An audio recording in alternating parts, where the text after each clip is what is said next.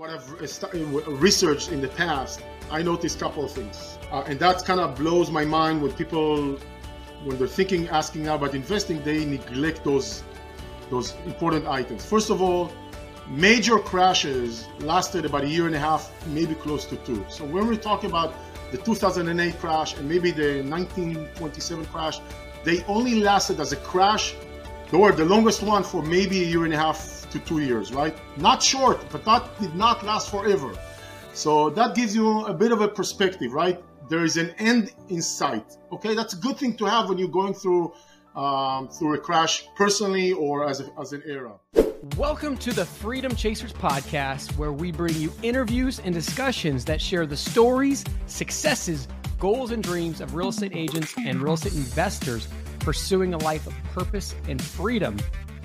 Guys, it is not every day that we get to speak to a man who's done over 5,000 investing transactions with for himself and his clients in 35 different markets. This is going to get a little bit wild. I mean, when you think about 5,000 transactions, it is very uncommon for people to do more than a couple transactions for the average person. So 5,000 is a humongous number. So he's going to share his knowledge not only from his 18 years plus of investing experience, but also from a lot of the flips. And so I'm imagining with 5,000 deals under your belt, you've got a crazy story or two to tell us. So Dani, take us in. What is a crazy real estate, most crazy real estate experience yeah. you've had so far? Okay, so I thought long and hard, and I have many stories.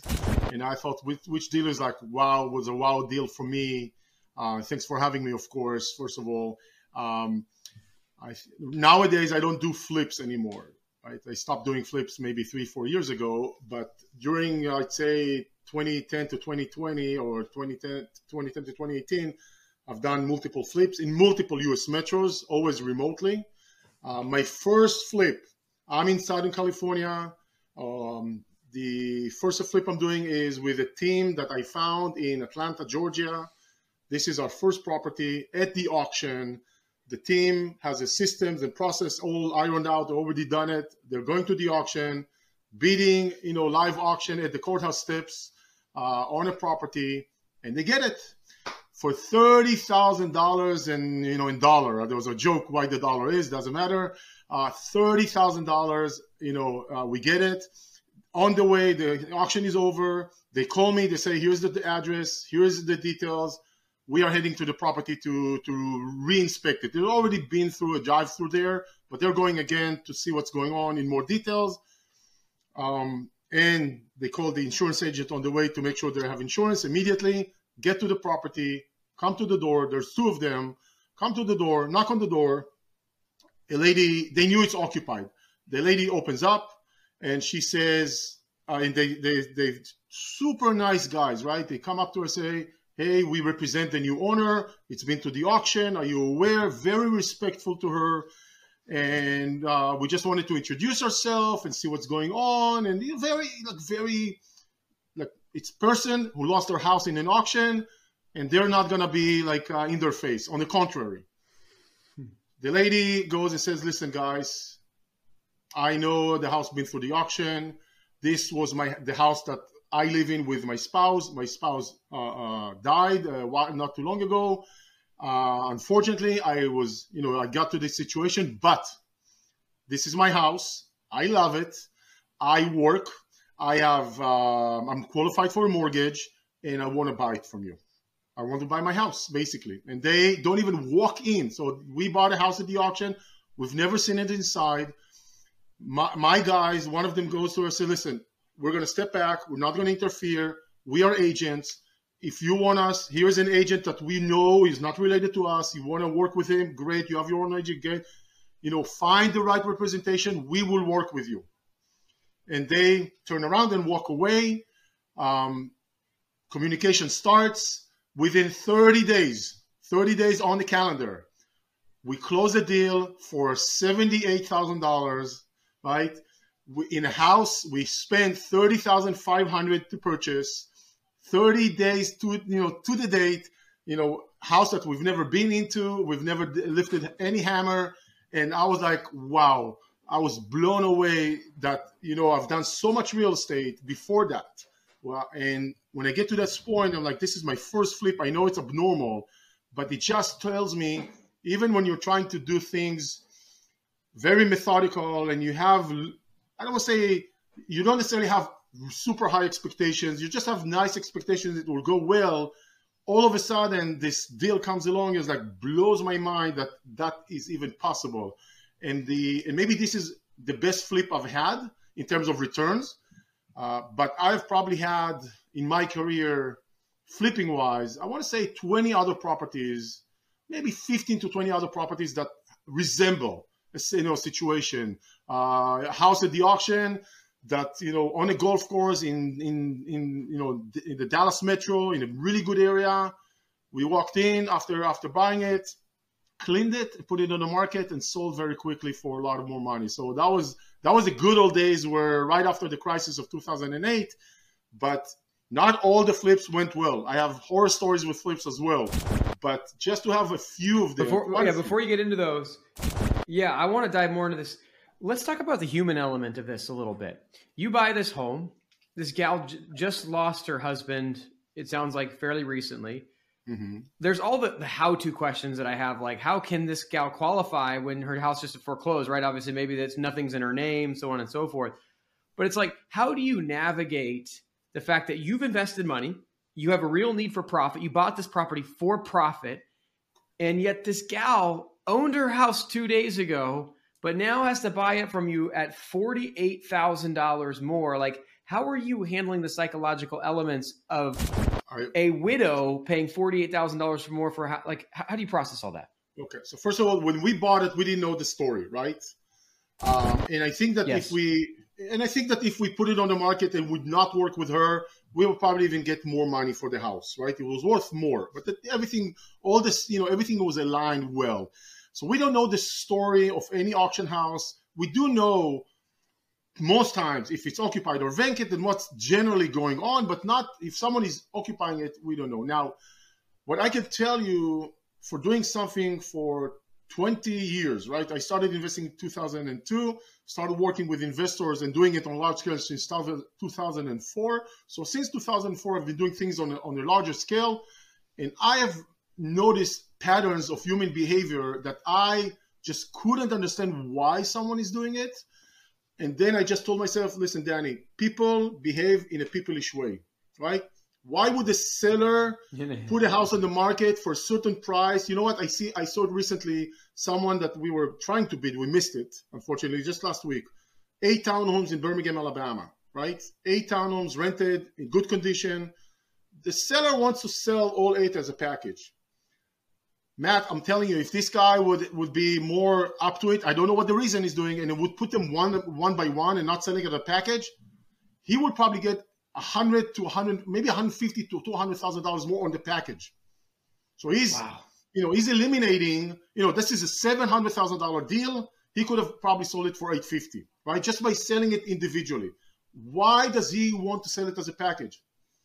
And after seeing so many such incidents, when people behave in a peopleish way, I used to ask myself, why, why, why? I, I, I don't know. And I said, people are just like that. You know what? they have the reason. I don't ask anymore. I, I taught myself not to ask anymore, you know, to try and really understand their mindset. Although I do ask myself, but I just let it be, right? If they want to sell it for uh, for much less, that's their their you know their choice. But I will tell you regarding this story with with this house, purchased at 30, sold at 78,000. We have to understand. It sounds great. It is a great story. There's no doubt about it. But when buying at the auction, you know, a house has a scale of prices. Retail up here, you know, and then maybe through the, you know, like maybe a wholesale and a foreclosure, you know, the, like auction and different, you know, different stages of, of, of situations of selling it will re- reflect a different price. It's the same house. The only difference is the risk, right? How much knowledge, how much information, you know, uh, uh is involved. It's only risk that changes the price. So if she bought it for 78, I bought it a month earlier for 30,000. It's the same house, nothing changed. The only difference, I took risk buying that house, right? If it would go to the market, you know, maybe not through the foreclosure, maybe someone else would pick it for 50, right? Or, or, or something else. And then she can probably, obviously, she can now turn around and sell it for much more. So The price is really at what point they reflect what, where where or when do we buy it and what is the risk involved with buying it at that point of time. You mentioned you gave up flips three to four years ago. Why? Um, I came to the realization after running about 100 flips that um, there is a major paradox that kind of uh, or conflict. On one end, the first you know maybe few years that I've done flipping, we would do a property. Uh, you know, we would you know with after everything said and done, sales, commissions, you know, financing, we would probably net anywhere from ten thousand to thirty thousand on about a two hundred thousand dollar investment, give or take within normally six months, give or take, right? This is not bad at all, right? Especially when you recycle it. This is not bad at all, but then I, after doing so many flips, I realized that the amount of time, attention is takes a lot of my, you know, requires a lot, a lot of that, a lot of my time and attention, which I'm gladly going to do. But I'm dealing with, I'm taking a lot of risk in those types of flips. Things do not go according to the plan. Um, things will, will, will, will, will take longer. Financing costs more. Overhead expenses cost more. There may be ending up in a break even and a loss, right? So a lot of risk, a lot of time, a lot of attention, a lot of unknown. And then even when I make twenty thousand dollars, right, thirty thousand dollars, a big portion of it goes to to pay for taxes, right? So it's even you know much less than that. So all of a sudden, I'm saying the amount of effort risk I'm taking versus the amount of I'm getting I'm not really kind of pleased with it. I'm not saying that 15,000 or 20,000 is not worth it. It's not a little a nickel and dime. It felt that it's too much hustle and trouble and annoying. And on the top of that, it comes with a very set, specific set of people. General contractors. You know what? I've worked with on over about a, about hundred flips. I've probably had my pleasure of working, quote unquote, for people in the podcast pleasure of working with 40, 50 general contractors, right? I have one guy, one guy out of those that I can say, wow. The wow guy is not someone who under promise and over deliver. He did what he said he was will do, and he came back when things broke a year later and fixed it. So he only did what he's supposed to do, but you know what we expect him to do. One guy, and all the people, you know, the, the notion that I can control the GC, control the labor, control the material, control the city, the permits, the inspectors, gave me the realization I can't.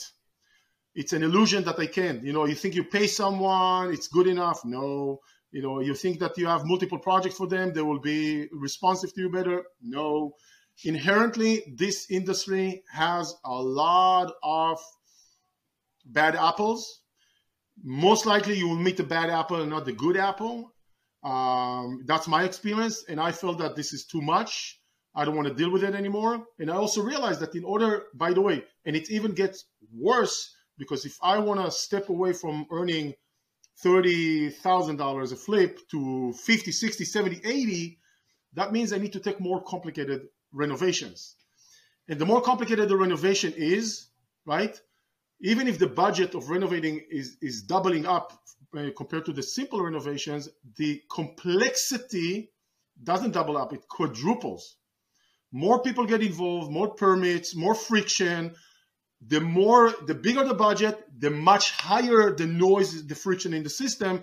And every one of those little frictions or big friction can impact your bottom line by timelines, by, know, so for me, I was like, you know what? I've done so well with the rentals. Many of them we just bought and held for many, many years with so much no less noise, not zero noise, but in the system. Why? Why would I? Why would I torture myself? And then uh, you know, I think also there's something about uh, maturing. I value. I'm at the age that I value my peace. You know, things that I would have done. Uh, I would have done as an investor.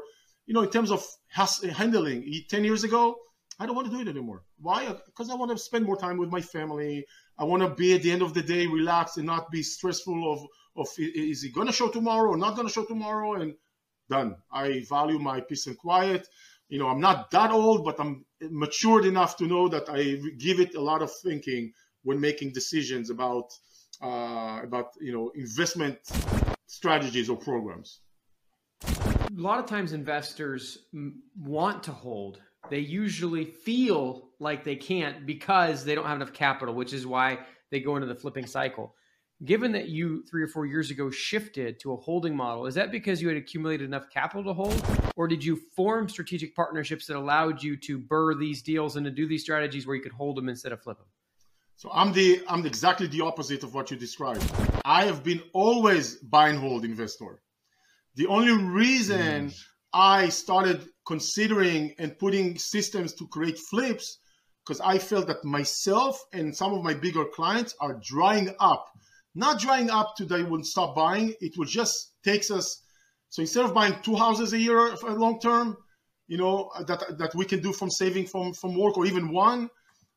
If I'm doing, if I'm using the flipping as a, I used to call it, this is my short-term engine that feeds into my long-term engine. So for me, the flips yes. were always ends, you know, ends to a meet. What the meet is, you know, the long-term buy and hold, you know, uh, strategy. So the flips were serving a purpose we were feeding flips into buying more rentals. That's exactly why I started flipping. So for me, I've been mostly doing, you know, I've done, you said earlier, I've done about 90 flips in my career. And I've done with my clients about 5,000 ish properties, uh, rental properties. It's disproportional, right? So flipping were always just a side, I don't want to say side hustle, but the mechanism to support the main avenue of buying and holding. So I never switched so back. Talk it was always me. happening at the same time. Sorry. Love it. Yeah. So you've always been a long term hold guy. Wanted to expedite how many long term holds, and you realized the juice was not worth the squeeze. You might as well just keep doing what you're doing. Correct. So why why have you chosen to be a long term hold guy this whole time? What are the benefits that you've received? So um, I don't know if you noticed that I have a very, very, very, you know, light accent. You probably didn't even notice that I have one. right? didn't even notice at all. Yeah, yeah. I know, I know. It's, uh, yeah. So I'm originally from Israel, and I grew up in Israel. I, you know, I, I went to the military. I, you know, I spent three years in the Israeli Special Forces, the mandatory service. Um, and when I um, when I finished my engineering degree post military and started working for an Israeli high tech company, it, around that time I came to the realization that something is not working with this formula of working hard at this you know Israeli high tech company. I paid I was paid well as a young engineer, but I just didn't see where is it heading. Right, those long hours, and that kind of told me I have to do something about it. Like if the the what I what I saw in front of me is my parents, my uncles, my parents' friends, my older cousins work hard, work hard, work hard for years, for years. And what do we have to show after 15 years, 20 years? A condo with a, with a mortgage, right? That's it. And that just didn't add up. I didn't know how to tackle it. I knew that the answer or the path I'm on, I'm not okay with it. So I started looking for something else. Very quickly, I realized that I do not have the skill. I still don't, by the way, to do it. You know, to get rich quick. I I don't know how to do that, right? So I gave up. I told myself, listen, give up on your get rich quick kind of a dream, but you don't have to give up on the dream. Just don't do, don't go on. Don't focus on the get rich quick. How about getting rich slowly? And that's where it put me on the path of real estate because real estate, the long term real estate, rentals fits with that purpose, that life mission, so to speak, perfectly. And if you add into that the you know the fact that I'm you know I'm an immigrant, I've been here for 20 years or, or 18 years, but you come with fresh eyes to the U.S. You know people who are I speak with here, and they grew up in the United States, and they are just accustomed to what we have real estate wise for someone who comes from another country like Israel, but others, this is mind blowing. Let me tell you what I mean by mind blowing. First of all, the mortgages, right? Easier to qualify. Um, it's never easy. Easier compared to you know to the other countries. Twenty percent down for investor, you know, very acceptable. Not very much, 30%, you know, in other countries, right? Maybe even more. Um, 30 years, fixed rate, rate. If you don't touch, if you don't refinance, don't touch your mortgage, it will be that rate and that payment for life. That's not what happening in other countries, right? I call it here. There's something I call the mortgage miracle. You don't have it in other countries, at least in many countries. So all those things that I come in and I look at it as like, oh my God, they have this gift here of those special mortgages. I don't have that in Israel. That's amazing, right?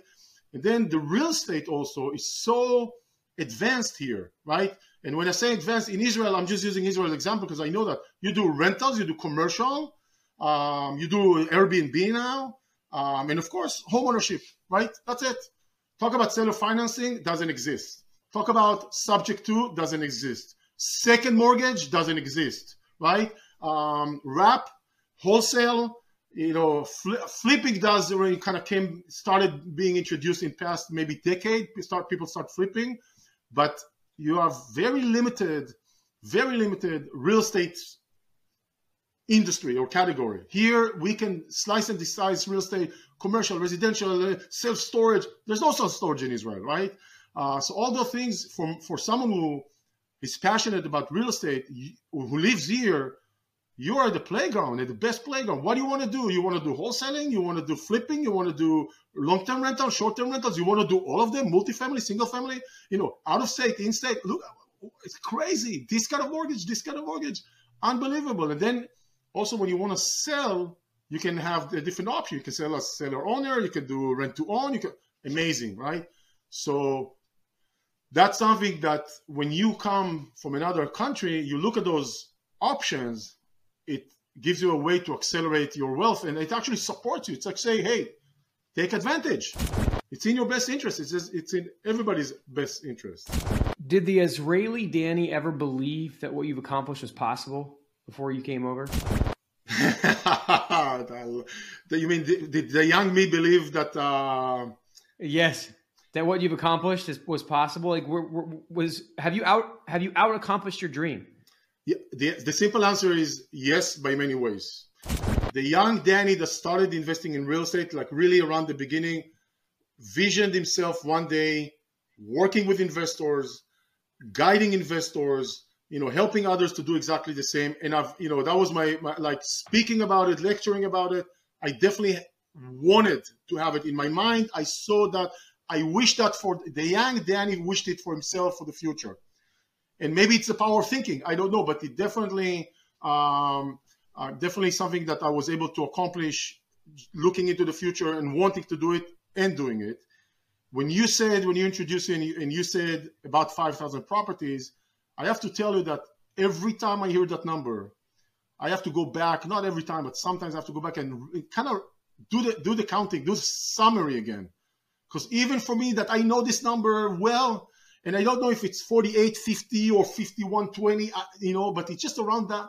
It blows my mind that in 20 years, that's the number of, of properties that I was able I was able to help other acquire. Some of them are mine, but obviously the most are are not mine.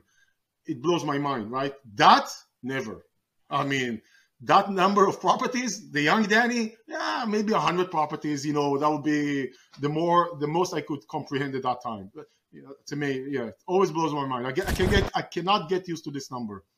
I want to dive into you a little bit about what you said earlier with the patterns of behavior. But before we get to that, you came to America. You had the the language, the accent, learning about real estate investing, the whole nine. What was the hardest part of your journey to succeed at? Um, I think that um, when I entered the 2008 crash, I had personally few properties. I had uh, many investors already working with, and I'm looking today the post crash Dani and the and the before crash Dani. It, you know the professional Dani, the real estate investor who works with other. It's unbelievable what a difference. The, the young person, professional, was very, I don't want to say very, um, lack of a better term, superficial. I was never superficial, but compared to the detail level of today, it, I was superficial, right? Now it's the systems and the processes and how to analyze properties and checks and balances is so detailed in you know in my world to support the decision making. So um, on one hand, the hardest one of the hardest phases was the, the phase of going through those 2008 9 10 eh, period right the crash was right there in the middle being there where young guy the my experience is three, four, five years. So I don't have decades of it. Like when I came to the COVID thing, or crisis, I was more confident. I was like, I knew, I something in the inside voice told me in March that I'm to be quiet down for a month and a half or two, and in May things will start picking up again. Why this inner voice came and said that, I cannot tell you why. I don't know, but it did. And guess what? In May things started waking up and you know and the business started picking up you know again Like it was quiet and then it picked up it was never completely dormant but it you know kind of kind of started picking up more. Why did i tell myself that that you know that i will have two months a month and a half or two of quiet time and it will come back in may? I don't i can't give you the answer. Just my instinct i guess. The young guy in the 2008 didn't have that inner voice or inner confidence. Just maybe like a feeling it's okay we're in the us but it seemed before the crash, when I would go into social events and I would meet new people, and they were like, "What do you do?" I do real estate, real estate. You, you would see the face was like, "Wow, great, that's amazing." That's you know, there was like sexiness to it. During 2008, hmm. 9, 10, when I would tell people, "What do you do?" with the same you know confidence, the same love and passion. Ooh, oh my God! You know, it almost sometimes feel like they were walking away, like I would be contagious or something. So the same activity, different reaction. The guy back then. Let's let's let's stop on that for a yeah, second. Yeah. That is so interesting because it's true. It's like there are certain industries where if you tell somebody tell somebody I do this, they gravitate towards you because they like it. But they even within an industry, because real estate's generally I've gotten positive reception from people. But it's the t- market cycles. It's like they don't even want to be associated with you when you're an agent in a bad market. Like, what, what was that like? What was the impact of that on you? Um, you know, I was so well. Well, let, let me let me put it in perspective. When the crash hits started, right? Something very early in the pro, in the in the early phase, in early days of the crash, I could tell where we're heading. Again, I didn't have the same confidence, but some voice told me, "Listen, this is not going. This is not going well." I didn't know how to. I just knew we are. I am in a crisis, some sort of a crisis mode early on. And because that early on, what I decided to do, eh, and my income dropped because it was real estate related. Early on, I said, listen, the toxic properties, let them go. Foreclosure, not pleasant, but I had to let few go. So I've been through foreclosure and getting rid of those properties. I'm glad that if I already ended up in, in, in foreclosures, I did it early on and, late, and not later on, like some of my other peers and colleagues that they came to that realization maybe a year after me. So why did it? What did they waste? They waste a full year of payments, plus their their setting down on the seven years of foreclosure clock started much longer, or a year a year later for them. So that kind of hurt them as well. So I started early on. I said, okay, this is the situation. I might deal with it, or, or let me deal with it early on. And then I also made a promise to myself, and I said, you know, this was a pact I did with myself I said, or any client of mine that calls, emails, whatever, and those were not fun, you know, calls at all. Those all negative. That calls, I'm gonna I'm gonna respond. I'm gonna answer. I'm gonna pick up the phone. I'm gonna talk to them. And I to, I said, in times of crisis, this is where you shine. First of all, not if you disappear, you don't. You know, people will remember. So I said, I'm not gonna disappear now. The conversations were not pleasant. Were they were complaining, crying, you know, a, a very uh, very conversation of I don't, I don't know what to do. But I said I'll be there as a shoulder. I'll be there to vent out. Sometimes you know the kind of projected you know the problems on me. That's okay too. But along the same line, I'm going to say, listen, let me give you some tips and ideas and suggestions how to do to deal with the situation. Why can I give you the, those tips and ideas and suggestions? Because I'm going through them myself and guess what? I spoke to someone else yesterday who told me he's doing this. How about you try and do that? So I was trying to channel that negativity into into helping them, maybe learning from them something, putting them on the, on, on a positive path. And you know what? If it just came to they need to vent out, I was the punching bag, and I'm I was completely ready for for it, and I've done it during, during you know those calls. Even I think lasted into 2011. This was not fun on a weekly basis to have those calls but they obviously uh, they're they're gone by now and you know people actually sometimes people call me and say you know i remember you answered. I remember you giving me suggestions and tips and what to do. I really appreciate it you know um, you know they're, they're, reflecting back to to that point. So um, it's uh it, it's it's it's a very challenging to navigate those those uh, those times but they the crisis of 2008 taught me more than any any other era about real estate investing. I had to dive deep into the details, deep, deep. You seem to, and, and probably because you dive into the details, you seem to have a good grasp of market cycles. Where do you feel like we're heading now? um, like, what does your gut tell yeah, you? Yeah, yeah, yeah. I, I, know what you mean. So, first of all, I will admit I don't have good grasp of market cycles. I don't think so what I do think so, or what I've researched in the past, I noticed a couple of things. Uh, and that kind of blows my mind when people, when they're thinking, asking now about investing, they neglect those, those important items. First of all, major crashes lasted about a year and a half, maybe close to two. So when we talk about the 2008 crash and maybe the 1927 crash, they only lasted as a crash. They were the longest one for maybe a year and a half to two years, right? Not short, but that did not last forever. So that gives you a bit of a perspective, right? There is an end in sight. Okay, that's a good thing to have when you're going through um, through a crash personally or as, a, as an era. Um, what I've learned or taught myself, or kind of my observation was, all right, I cannot time the market. I don't try to time the market because I can't. And what I what I do know is that statistically, every 10 years, there's some there's going to be some sort of a downturn, a bigger one, a smaller one, a crash. It's going to happen, right? So one of the things I started doing right after the 2008 crash, when I kind of rebuilt my systems and processes and everything, is my one of the core starting point about decision making was the next one is coming I don't know when, but I know it's coming. It's going to be two years, 10 years, I don't know. So if I know, so instead of being intimidated of the next crash, I'm going to embrace it. I'm going to say it's coming. I just need to prepare for it because, you know, when it comes, I want to be ready. What do you, what do I decided to do? Couple of things. For example, I buy quality properties and hold them for long terms, long term. What will that happen? Just by buying quality and long term, you're inherently hedging against the next crash, right? So right there, simple decision. Although many people cannot really follow that small piece of advice, quality in long term, you know, you're just okay. I'm going to ride the next crash. That's it.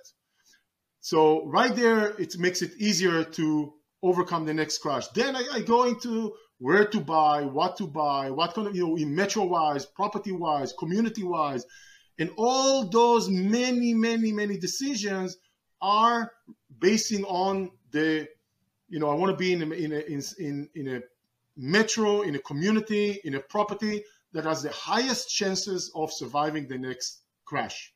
It's coming.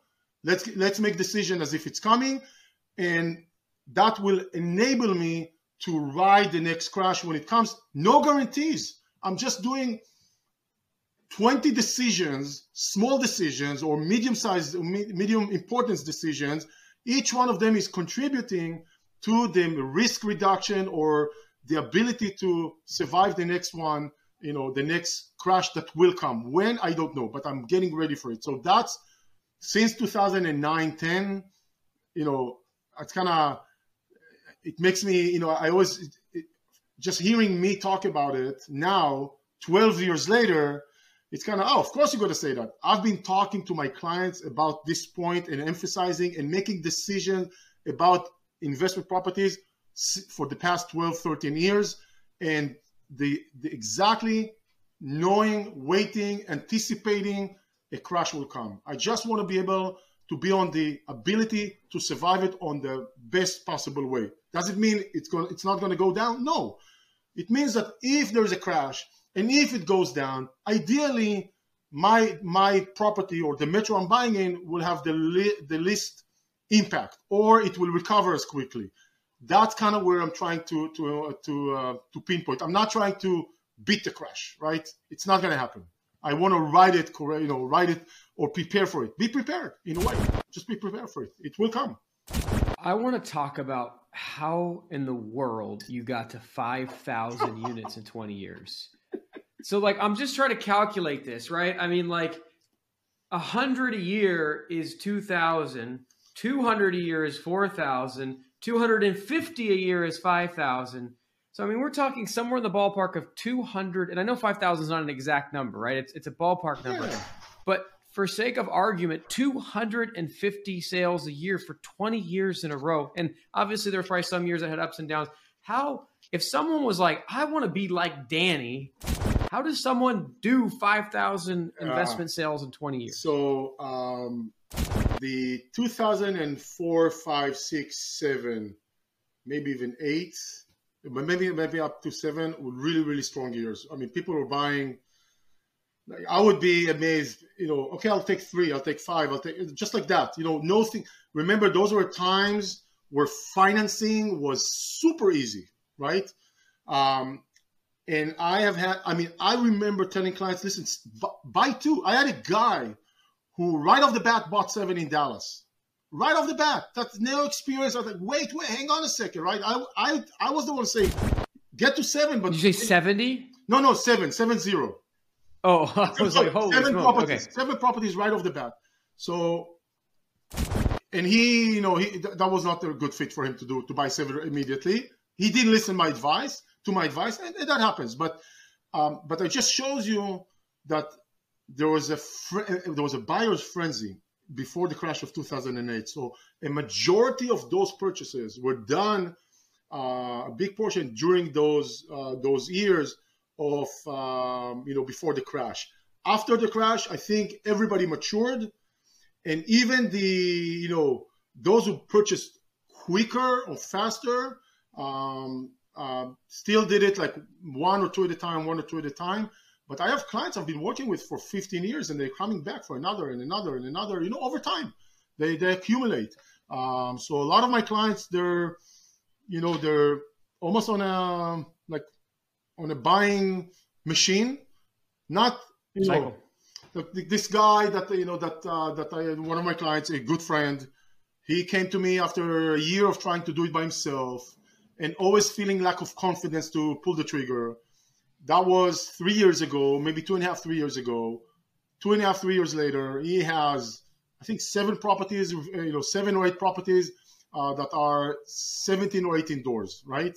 And he tells me, like, Dani, I probably would have gotten here, but the fact that I had you by my side accelerated. I was ready, and when I met you, it was just kind of the missing component to give me the confidence and push me a little bit to execute.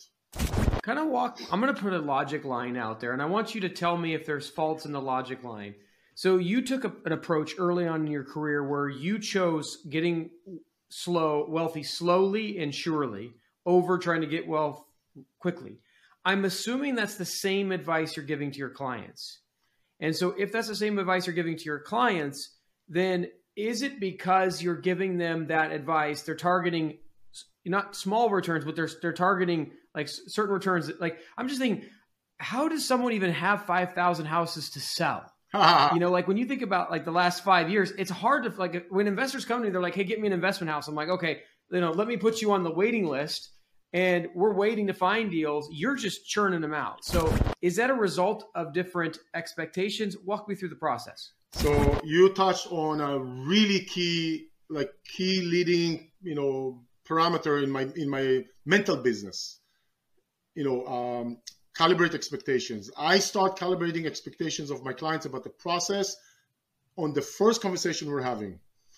And I'm not I, when I say calibrate expectations, I I don't I don't tell them horror stories in the sense that I don't have many horror stories to share anyway.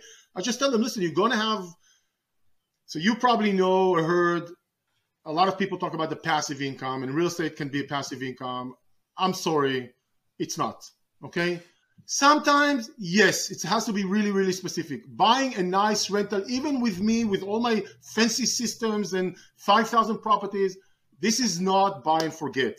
This is close to it, but still require about an hour, half an hour, a week or so from you to put into it on average, right? So it's not passive. It's aspiring to be passive, but it's not a full-time job either, right? The way we design it, design it, and try to set the system, it's not uh, something that it needs you to leave your job and do it full-time for even even if you have ten properties or more. So it's no passive, but that's something you need to understand. So I had clients that came to me five years ago. They sold their, you know, they're from Israel. They moved here. They sold their really expensive, uh, uh, you know, penthouse in, in Tel Aviv they had money. They said, we don't have time for it. I said, you don't have time for it? This, I'm not the right guy for you. Right? Right off the bat, they had a lot of money. No time. No time. I'm not, I'm not a good fit. Do something else and recommending them what to do. They came back a year later. No time still, but we want to do it. I'm not the guy, right? Go back. Three, another year later, they came, okay, now we're ready. We are, okay, we get it. We understand the time, effort, or time commitment, and we have it, and they're very happy, right? And they bought few properties since. So calibrating expectation is super important throughout the different process. So my clients know what they're getting themselves into from very early on. And then I think, you know, the way I look at it when I work with my clients, I need to win them, to win them, you know, to get their appreciation for what the service we provide because they pay for it every time.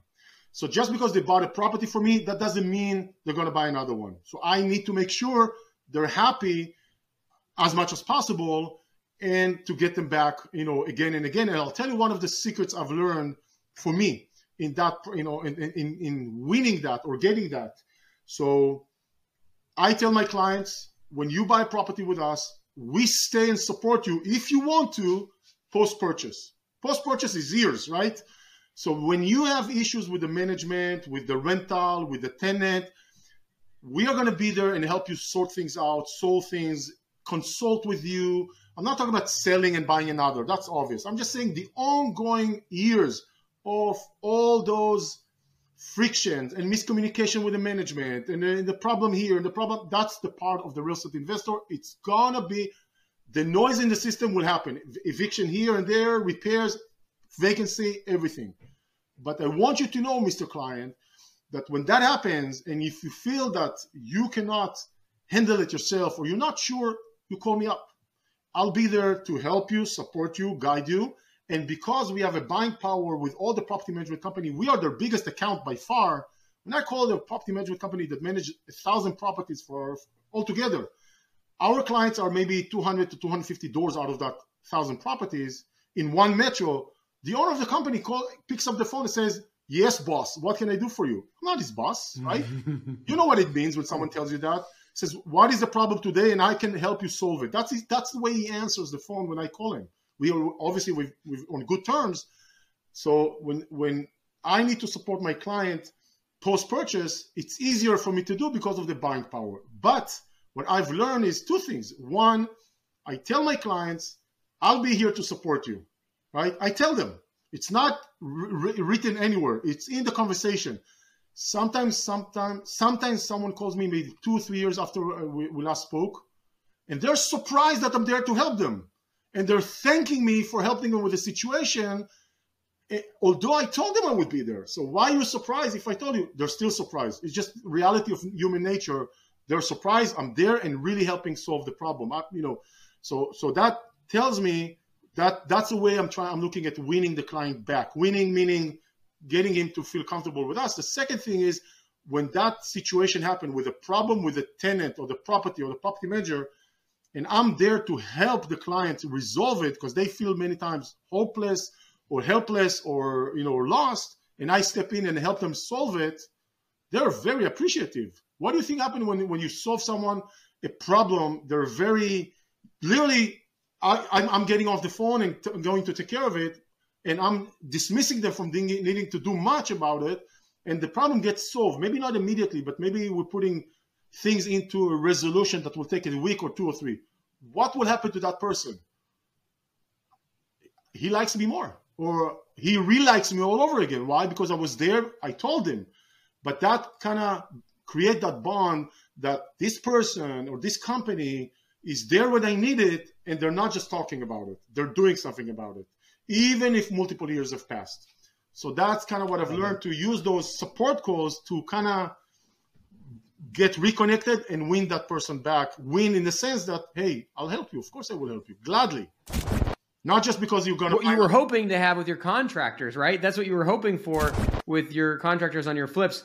What I want to ask you now is what does Dani's current real estate portfolio look like? And the reason that I ask you is a lot of times when people think about the early strategy you talked about, which is get wealth slowly, it's like, oh, it's too hard, it's too long, you'll never get there. It seems too Dave Ramsey like. But give us a sense of what does modern day Dani portfolio look like? Multiple properties, multiple areas around the country. Some are, um, um, you know, uh, mostly residential rentals. Um, um, I have liquidated few assets in the past two to three years to upgrade my life here, which I'm uh, I've done and I'm not happy with what I've done, so I'm looking for another one. And I live in an area that I need about uh, a million and a half or so to purchase, so that requires a lot of the the funds. Um, I'm partnering with some um, uh, people on different investments, so um, it kind of you know it's it's not dynamic that I buy and sell every month, but it's it kind of it never stays exactly the same, right? I made another offer on another one like, two weeks ago. It didn't, you know, on a short sale. I haven't seen a short sale in, in years, in ten years, right? So didn't work out. Um, yeah, so it kind of kind of a little bit all over the place in multiple markets. I would say, except one little thing, it's all single family homes, single family homes. You've had the benefit of living in Israel and living in America what is a winning mindset or a winning thought process that exists in Israel that does not exist in America that you wish would come to, to America? So, what exists in Israel that doesn't uh, exist in America that would that I would wish would come over? That's yeah. what you mean? Like, what are the Israelis? Yep, First exactly. of all, I don't know if you're aware of that, but a lot of Israelis are buying real estate in the U.S. I mean, a lot of so Israelis. many. Hmm? So many. So many. So many. Yeah. yeah. Okay, so first of all, you got to understand that Israel thinks that um, America is its little sister. so let's put things in perspective. There are not even 10 million people in Israel, and there are 350 million people here. But in Israel, they look at America as their little sister. That's just the perception, right? Adore America, adore the US, but it's the little sister, not the other way around, right? A lot of the Israelis come here and they think they can bring the Israeli mentality and win with it. The Israeli mentality, as much as I'm brewed in it, there's a lot of aggressiveness to it. There's a lot of directness to it, and when that comes with um, um, with uh, the language, people translating from Hebrew both the words into English and the and the tone because that's what they're used to, it hurts them many times, right? So, but we're not the one thing that really um, I think has with the Israelis that they, they have it here. They, they don't understand the word can be done, not the no, can be done. So they're very good with creativity or questioning why someone is, is doing something in a certain way when they're not succeeding or doing it successfully but not in a in a way uh, that they would have done it you know creatively so the creative thinking the creative asking questions not accepting it can be done. That's very, that's very much in the Israeli DNA and not as present here, unfortunately. So I think that's missing here. I think that I see that sometimes my non-Israelis investors, you know, who live here, I have to tell them, so the property manager told you what? Who said he's correct? Oh, said it's your mm-hmm. responsibility, it's your business to. So a lot of my time and attention is kind of retraining my own clients, you know, to kind of ask those difficult questions or not just you know they think the property manager is a, is a professional that knows everything. He's a professional but he doesn't know everything. So just because he told you one thing doesn't mean you need to oh okay i'll take it. No. No no no no no. Ask him another question. So that's where i'm very good with helping my clients because i know to ask those questions. Many times they don't. Unfortunately. Unfortunately. I wish they would be a little bit more. It's not skepticism. It's more knowing to ask questions, more difficult, more deep questions to get to the bottom of things, and then get the, to the solution correctly. If you had a billion dollars in the bank and a hundred lifetimes of cash flow, what would your life look like? How, would it change? Um, you know, we have this discussion, my wife and I. The biggest question here is where is my life? I tend to, at that point, to be in Israel because I want to be next to my family. I want to be to my my long long time friends because uh, that really fulfills my my my soul. I want my my boy. I have one 10 year old boy. I want him to have that experience as well. Um, so I think it will be uh, me living in Israel, uh, in a place that uh, we I already know where in Israel, specific place that ain't cheap. Um, but every year coming for the summer and spending the summer here, you know, with our friends here.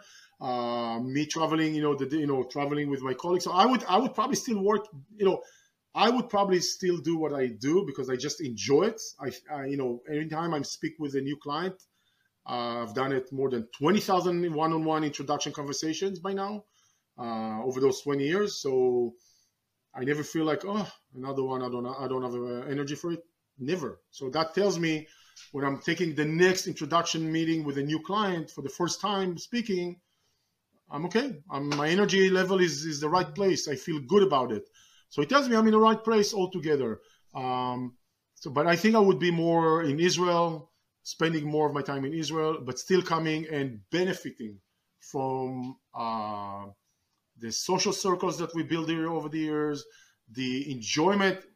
I, when I became a U.S. citizen and I was sworn in, you know, when President Obama was the president, I I went there thinking, oh, I got to do, I have, to, I have to do this. It's a chore. I was emotional. I like, why am I so emotional? It, it's something that it's so, and I realized I'm so emotional with tears when I'm taking, I'm being sworn in as a citizen, is because I am so appreciative for the opportunity. Yes, I moved myself here, but this country embraced me, gave me opportunities. You know, never shut the door at my face, right? So that for me was like, it was like it was the getting the citizenship was like embodying all those uh, those uh, virtues or good things this country gave me and it kind of brought them to that uh, situation so i got really emotional i thought oh, okay i'm going to go in swear and go go back home to my day my busy day Mm-mm. It didn't it didn't work as planned in a good way in a very good way what are you up to the next 12 to 18 months what does your vision look like for your life and business um, so life-wise, I'll start with life-wise. Uh, in the past year, uh, year, year plus, I started training more, getting more. Uh, you, know, uh, I feel like I'm uh, physically anti-aging uh, for the type of training, and I keep doing more. Actually, my trainer is coming in in one hour. Should be here in one hour. So I just want to do more. It feels my. It's good for my fitness, my physique, my soul, everything. So I love it. I just want to do more of it uh, get better fit. Um, I am already on a path of spending more time with my family, uh, more relaxed. Weekends are packed with social activity. Every weekend has to have at least two two social activities with friends, or, or you know, like there's always something going on. That's good for the soul. Mostly feed my soul with with with friends and, and fun and enjoyment. Um, when it comes to business, I can tell you that I've been challenging myself. What, like, oh, it never stops. What else can I offer my clients to do better? I want to improve the services. I want to increase the returns. I want to do uh, more for them. Right now, I, I decided to circle back to an idea. So we keep doing, I don't do flips, I do long term rentals. That's like the machine that works all the time. In that world of rentals, for many years, I stayed away from putting groups of small groups of investors together to buy one or two or few rentals, like a like a small syndications, for different reasons. It's always been uh, um, something that I didn't enjoy overseeing or managing the relationship, herding cats once we purchase. So that was when I've done it in the past. That was my uh, Achilles heel of dealing with that.